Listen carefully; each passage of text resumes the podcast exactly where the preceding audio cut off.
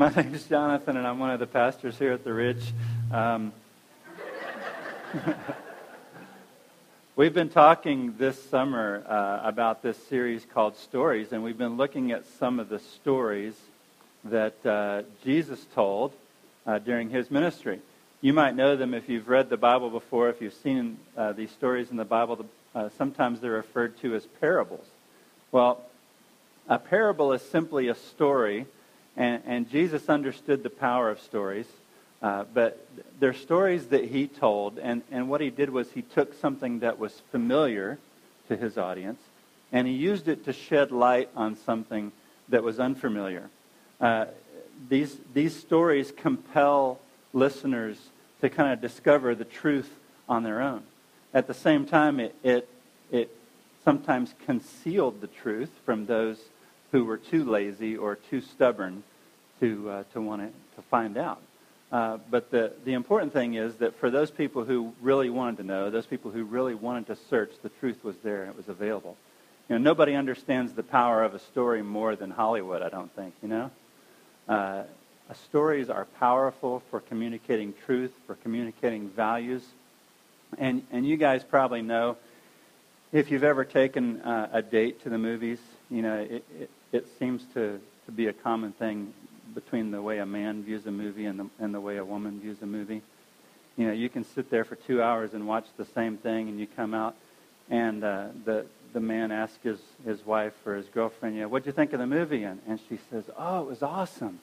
You know, that, that job kind of represents the, uh, the struggle of life and, and the vanity of material things and, and the meaninglessness of, of everything. And, and the road trip that they took together really really signifies our search for significance.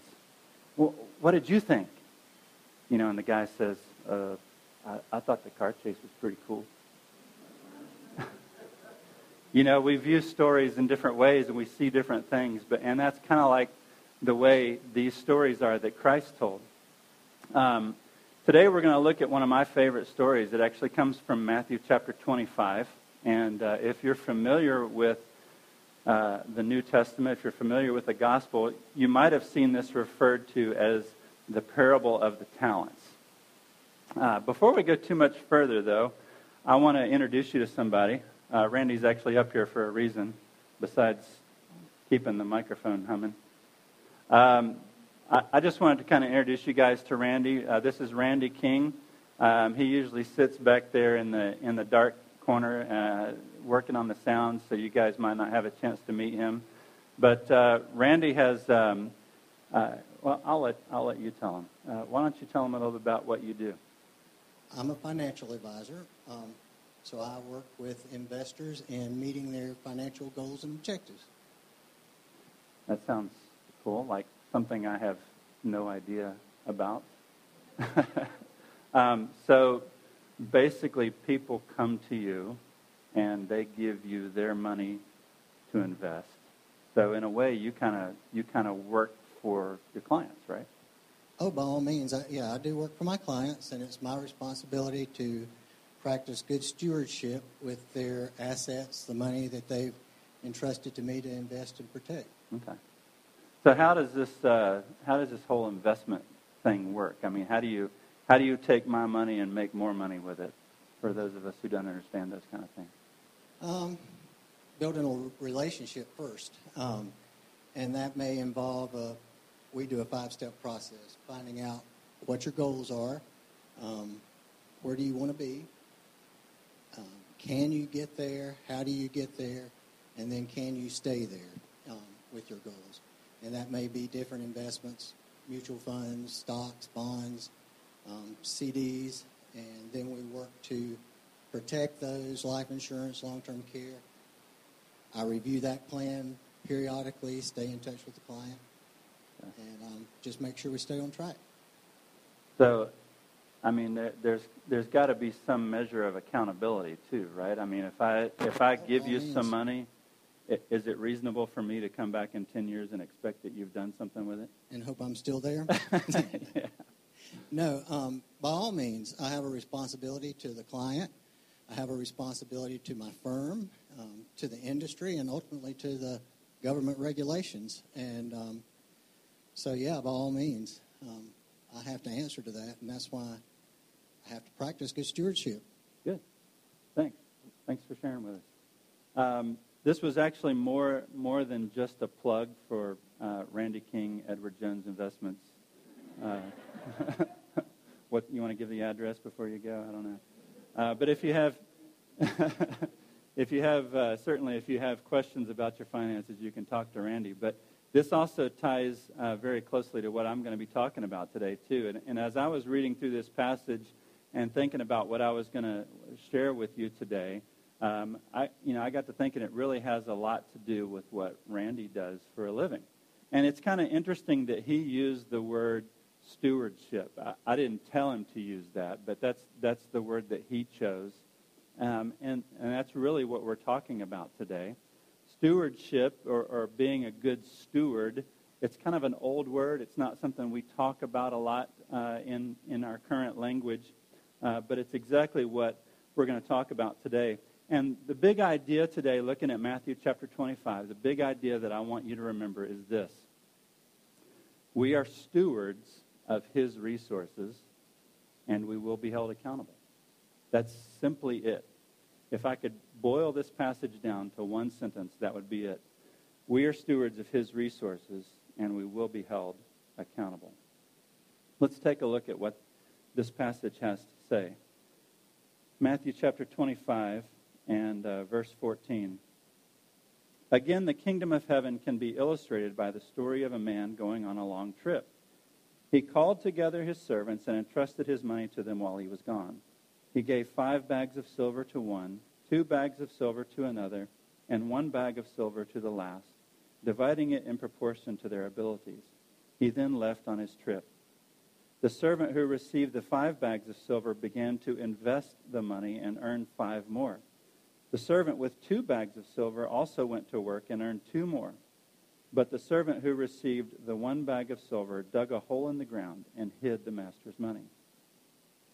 After a long time, their master returned from his trip and called them to give an account of how they had used his money. The servant to whom he had entrusted the five bags of silver came forward with five more and said, Master, you gave me five bags of silver to invest, and I have earned five more. The master was full of praise. Well done, my good and faithful servant. You've been faithful in handling this small amount, so now I will give you many more responsibilities. Let's celebrate together. The servant who had received the two bags of silver came forward and said, Master, you gave me two bags of silver to invest, and I have earned two more. The master said, Well done, my good and faithful servant. You have been faithful in handling this small amount, so now I will give you many more responsibilities. Let's celebrate together. Then the servant with the one bag of silver came and said, Master, I knew you were a harsh man, harvesting crops you didn't plant, gathering crops you didn't cultivate. I was afraid I would lose your money, so I hid it in the earth. Look, here's your money back. The master replied, You wicked and lazy servant. If you knew I harvested crops I didn't plant, gathered crops I didn't cultivate, why didn't you deposit my money in the bank? At least I could have gotten some interest on it. Then he ordered, Take the money from this servant and give it to the one with the ten bags of silver. To those who use well what they are given, even more will be given, and they will have an abundance. But for, from those who do nothing, even what little they have will be taken away. Now throw this useless servant out into outer darkness, where there will be weeping and gnashing of teeth.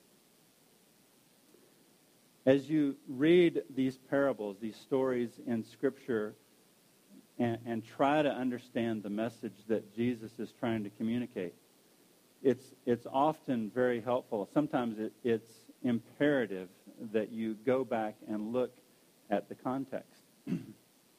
we have to figure out what was going on at the time. Why did Jesus tell this story in the first place? And, and for this story, you have to go back to Matthew chapter 24 uh, Jesus was actually with his disciples.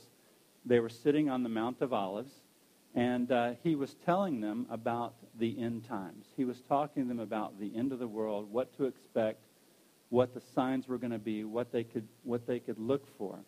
And naturally, his disciples had a question for him. They wanted to know, Lord, when? When is this going to happen? And in response, he didn't, he didn't take out his calendar. He didn't point to a certain date. He didn't say exactly when this was going to happen. In response, like he often did, he told two stories. The first you might be familiar with as well. It, it's from Matthew 24 and 25, and it's called the parable of the virgins or the parable of the bridesmaids. Uh, he talked about the bridesmaids waiting for the bridegroom and talked about the importance of preparation and being ready. And then he talked about this, he told them this story, the parable of the talents or the parable of the servants. And what he was saying to them was not, you know, he, he wanted them to focus not so much on when he was going to come back, when all these things were going to happen, but he wanted them to focus on being prepared. And he, he told them, what he was telling them was, if you live right, if you're living the right way, it doesn't matter when I come back, you will be ready. And then he goes on in the stories, through these stories, and tells them how to live right. That's basically what this passage is about. There's several principles of stewardship here in this passage that I, I want to share with you. And in fact, as, as uh, Bobby asked me, I don't know, a month ago, six weeks ago, about sharing uh, one of my favorite parables today, I knew immediately what I was going to talk about because this is one of my favorites. Um, and I, I really kind of almost immediately had an outline in mind of what I wanted to share. But over the last few weeks, as I've read this passage, I, I started to look at it in a little bit different way. And uh, I told my wife last night I'm a little bit nervous because it makes so much sense to me. I hope it makes sense to you too. Uh, but before we before we get to that part, I, I, think it really is important to look at just three very simple principles of stewardship. And, and, like I said, you can really boil them down to that first that big idea that we're we're uh, stewards of His resources and we will be held accountable. The first principle of stewardship is that the resources we have belong to the Master. Um, that's easy to see from the story. The master gives his servants the, the talents or the money as he's leaving on his trip. He didn't really give them a whole lot of instructions. According to the story, he just gave the money and left. Um, and this idea that our resources belong to the master, that, that's kind of tough sometimes. And I, th- I think it's especially tough in our culture where we talk about individualism and hard work and capitalism. And, and we kind of think that everything I have I earned, right? You know, I work hard for my stuff. And and we talk, I was thinking about it again this morning. Bobby even mentioned during our time of giving when he talked about giving back to God. Well, that concept doesn't make any sense unless you believe this that the resources we have belong to God. So when we give, we're not just giving of, of our stuff, we're giving some of his stuff back. The resources that we have belong to the Master. The second principle of stewardship is that the resources that we have are to be used for his benefit. And, and, this is really about living on mission. We talk about that a lot here at the Ridge. You know, God has, has gifted us in, in, in, in so many different ways. Uh, we, we even read that in the story that he gave to each man according to their own abilities. Uh, God has, has gifted us in different ways and different amounts. And, and whether it's uh, you know our income or our abilities or our talents or our connections, um, we all have different things to offer, and we all are gifted in, in, in completely unique, unique ways. But all of us can use those gifts and those abilities for the kingdom, and that's really what that's about. Um, God didn't just save you to take you to heaven when you die. He, he wants you to be on his team. And even more than that, he wants you in the game. Uh, you know, I, was, I was thinking about that thought yesterday as I, I have, I've been looking so forward to the World Cup. I know uh, Justin has too. He's got his USA jersey on over here. I know most of you probably don't even care. But um, I'm going to I'm gonna use it anyway. Um, you need to learn the importance of this. Uh, but I was thinking about that. You know, it, it's so cool to just be named as part of that 23-man roster. And uh, I was thinking about that yesterday as, as watching some of the games. And uh, some of the substitutions were made. The commenter you know, the commentator said this is his first World Cup action. And you think about, you know, it's really cool to be on the roster, and that's special. You have the jersey, you get to make the trip, but to be in the game, to have an impact, and that's what God wants from us. The resources that we have are to be used for his benefit. And thirdly, uh, we will someday have to give an account.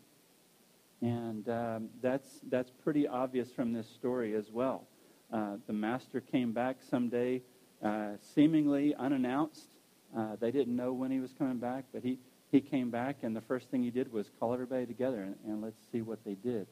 Uh, how many of you ever worked a job in retail? Yeah, that's what I thought. Quite a lot of you. Uh, it, if you have your own business, it's the same thing. You know, at the end of the day, what do you have to do before you go home? You got to balance that register, right?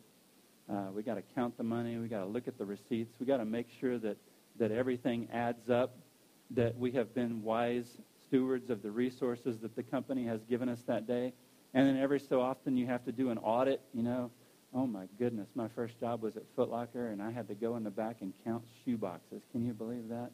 I hated that part of it. Um, but uh, every once in a while you have to do an audit and do a, a thorough search and, and, and give an account of the resources.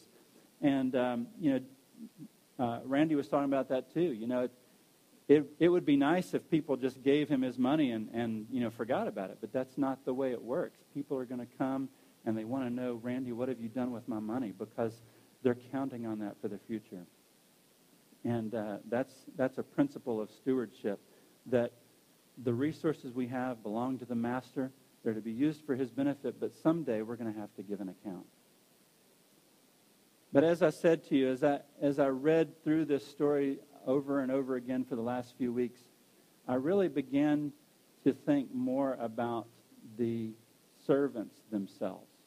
Because, and I think that's particularly relevant because that's where we are. Uh, if you look at the story, we are the servants. And I think it's interesting. Uh, you know, there were three servants, but they fell into two categories. Um, the, the Bible says, or Jesus says in this, in this uh, story, that they were either faithful or they were unfaithful. Uh, in the story, there were two that were found faithful and one that was unfaithful. And, and it wasn't about the portion. It wasn't about how much they'd been given. It really wasn't about how much they earned. It was about the proportion. It was about what they did with what they had. And I think that's, that's so interesting. And, and I, like I said, I focused my time there because if you look at this passage, um, you know, if you look at this passage in your, in your Bible or in your phone, we're kind of living right now in that little white space between verse 18 and verse 19. Uh, the Master has, has come.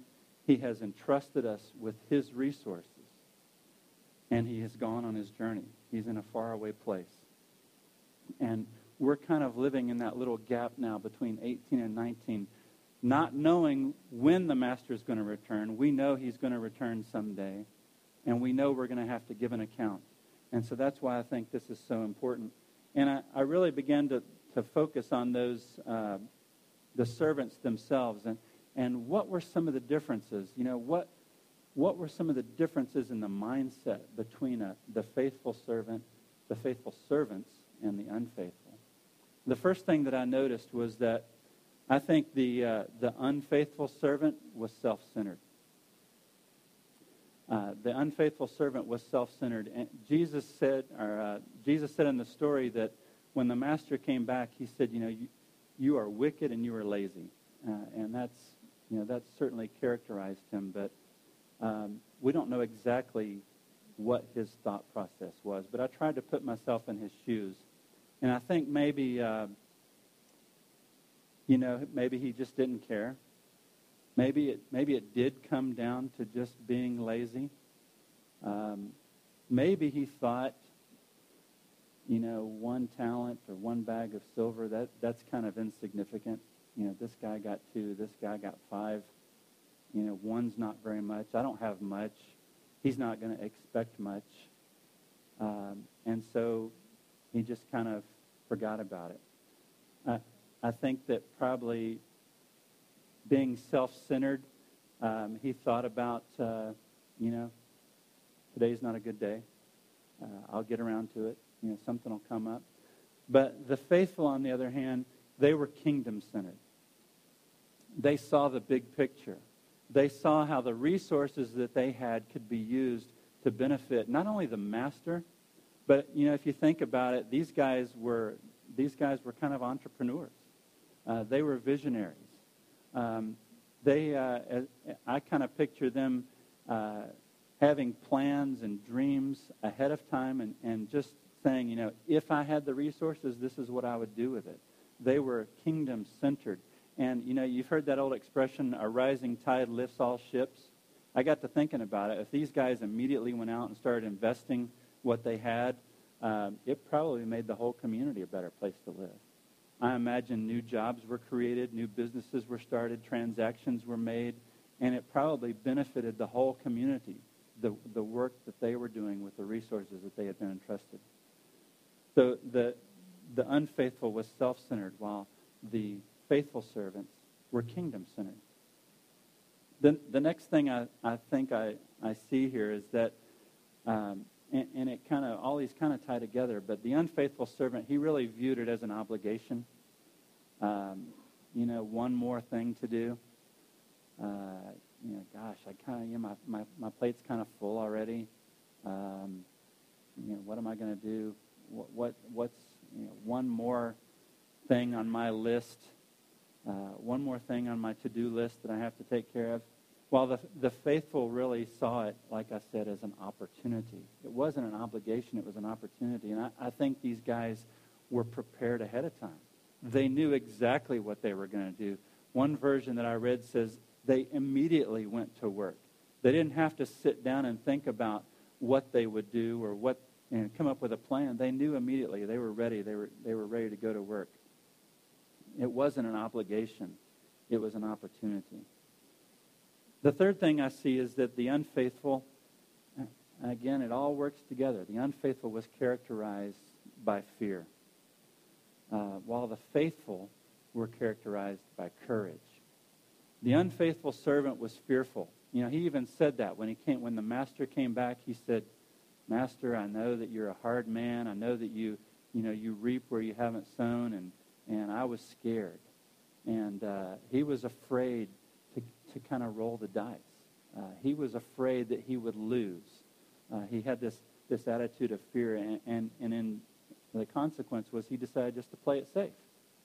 The other servants, the faithful servants, on the other hand, they were willing to take a risk because they were courageous.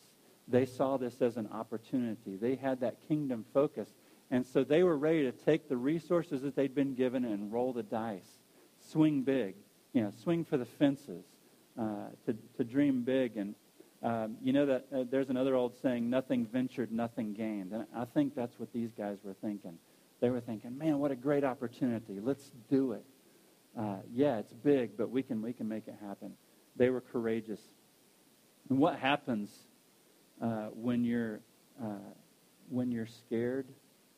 uh, when you're characterized by fear versus when you're characterized by courage. That kind of leads to the next thing on my list. Uh, the, the unfaithful servant, he was characterized, uh, he was paralyzed. He, he was afraid that he would lose. He didn't want to roll the dice, and that fear paralyzed him. I'm just going to sit. I'm just going to stay where I am. I don't want to take a chance. I don't want to lose. Uh, I just am going to stay put. And, and the, the story says that he took what he had and he buried it in the ground. But when you're, when you're characterized by courage, what does that do? Rather than being paralyzed, you're mobilized. These guys were ready. They had the resources that they need, and they went right to work. They were characterized by courage, and so they were mobilized when the opportunity came. The other thing, I, I, another thing I'd like to point out to you is, um, I think the unfaithful servant, they were they were focused on this day. The unfaithful servant, he was thinking about this day. And uh, you know, take one day at a time. And uh, he was thinking, um, got a lot on my plate. Uh, I, I don't know that I can handle one more thing. Um, I think he was probably thinking, I've got plenty of time. You know, I don't know when the master's coming back. Something will come up. Um, but the, the faithful, on the other hand, they weren't living for this day. They were living for that day. And uh, they had a future perspective. And, uh, you know, I think this is tough for us because uh, I know so many of us in life, we have so much going on and with kids and job and work and sports and, and activities.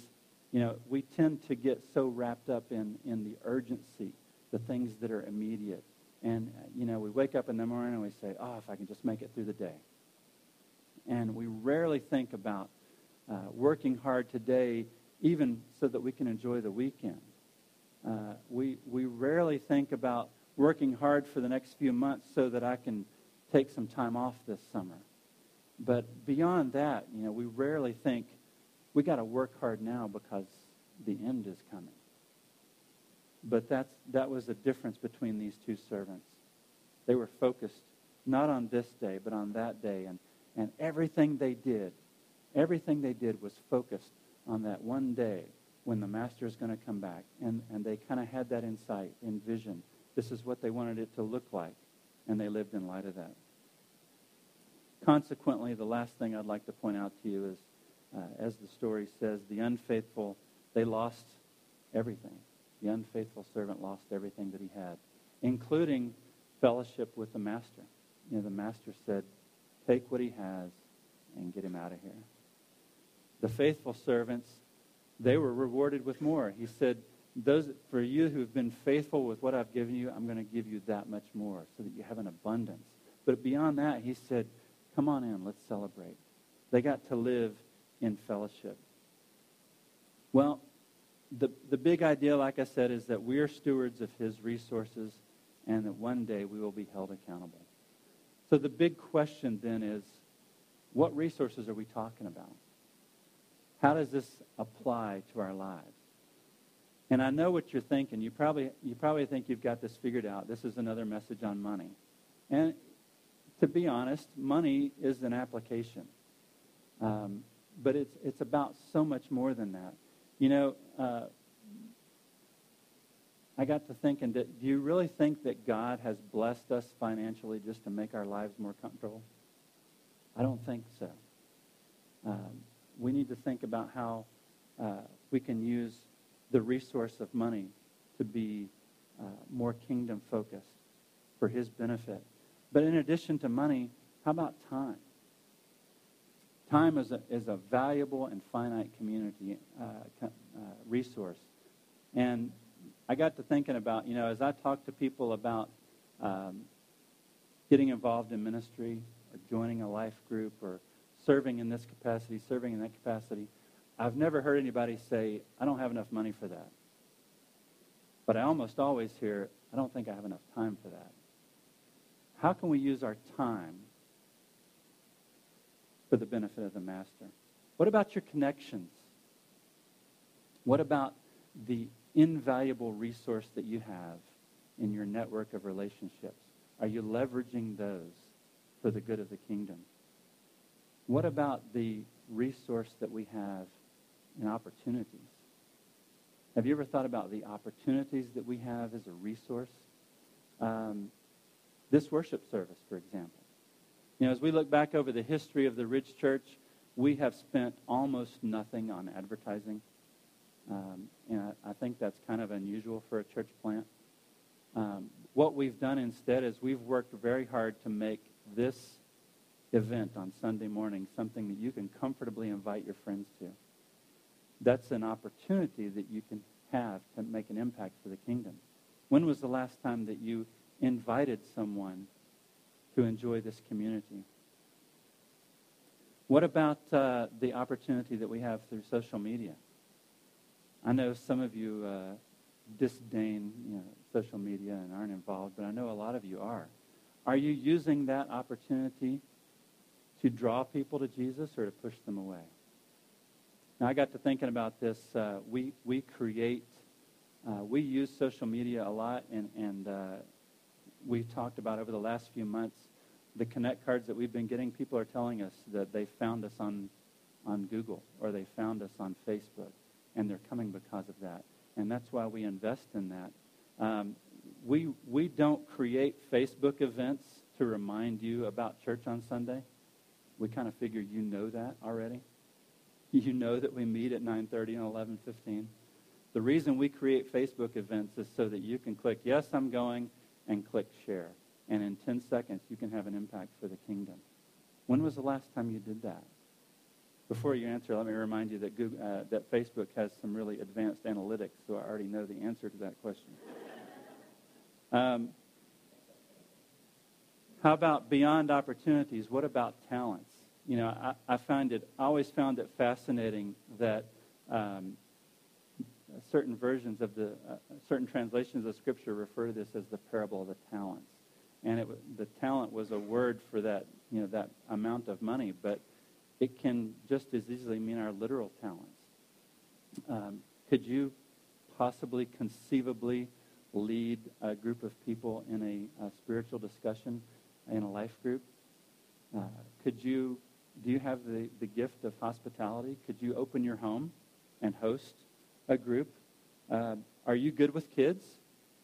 Uh, forget that. Can, can you tolerate kids? Uh, we can use you. Um, what about uh, music? Um, do, you, do you have a story that God can use? Are you investing those talents for the benefit of the kingdom? Are you simply burying them in, in the ground? As we close, I'd like for you just to, to bow your heads and close your eyes. And, and I've got two, two questions for you. First of all, I'd like for you to imagine what would this church look like if everyone here was living as the faithful servant? If all of us grasped this idea of the resources that we have belong to the master, they're for his benefit, and we'll have to give an account. What would this church look like? For one thing, uh, you have to start by picturing a different space because there's no way that we would all fit in this room, no matter how many services we held on Sunday. But the second thing I want to ask is, is this it's got to be personal. Which kind of servant are you? Are you the faithful servant or the unfaithful servant? Is there something in your life that you've been holding back? Is there, is there a talent that you've buried in the dirt? You know, if you've, if you've been entertained today or, or encouraged or uplifted, uh, if we've made you smile or, or even if we've made you think a little bit, that, that's good. But if you don't walk away from here changed somehow, what was the point of it? What is it that God's whispering to you today that you need to use as a resource? Man, if you don't know, just take this moment right now and ask Him. But knowing the way that God works through His Holy Spirit, I bet you know that already. I bet that He's already given you some idea of, of some place, some way that we need to change. And let's not leave today without doing that. Take that Connect card and, and leave us a note. Ask us a question. Uh, we will literally, we would stand here all day answering questions and talking to you, praying with you, and working through this together. But don't leave today without taking care of that. Father, thank you for your unchanging word. And, and as we think about thousands of years ago with Jesus standing on the Mount of Olives and talking to his disciples and sharing this story. And we know that it's just as relevant to us today as it was then. I pray that you would take it today, give each of us the wisdom and the sensitivity, give us the courage to take this story and apply it to our lives. And we pray that, that you would do it, uh, what only you can do, and that's change our hearts. We can change our behavior, but only you can change our hearts. Pray that you would use us as individuals and use us as a church, make us into the kind of people that you want us to be so that no matter when you come back, we'll be ready because we're living right. In Christ's name we pray. Amen.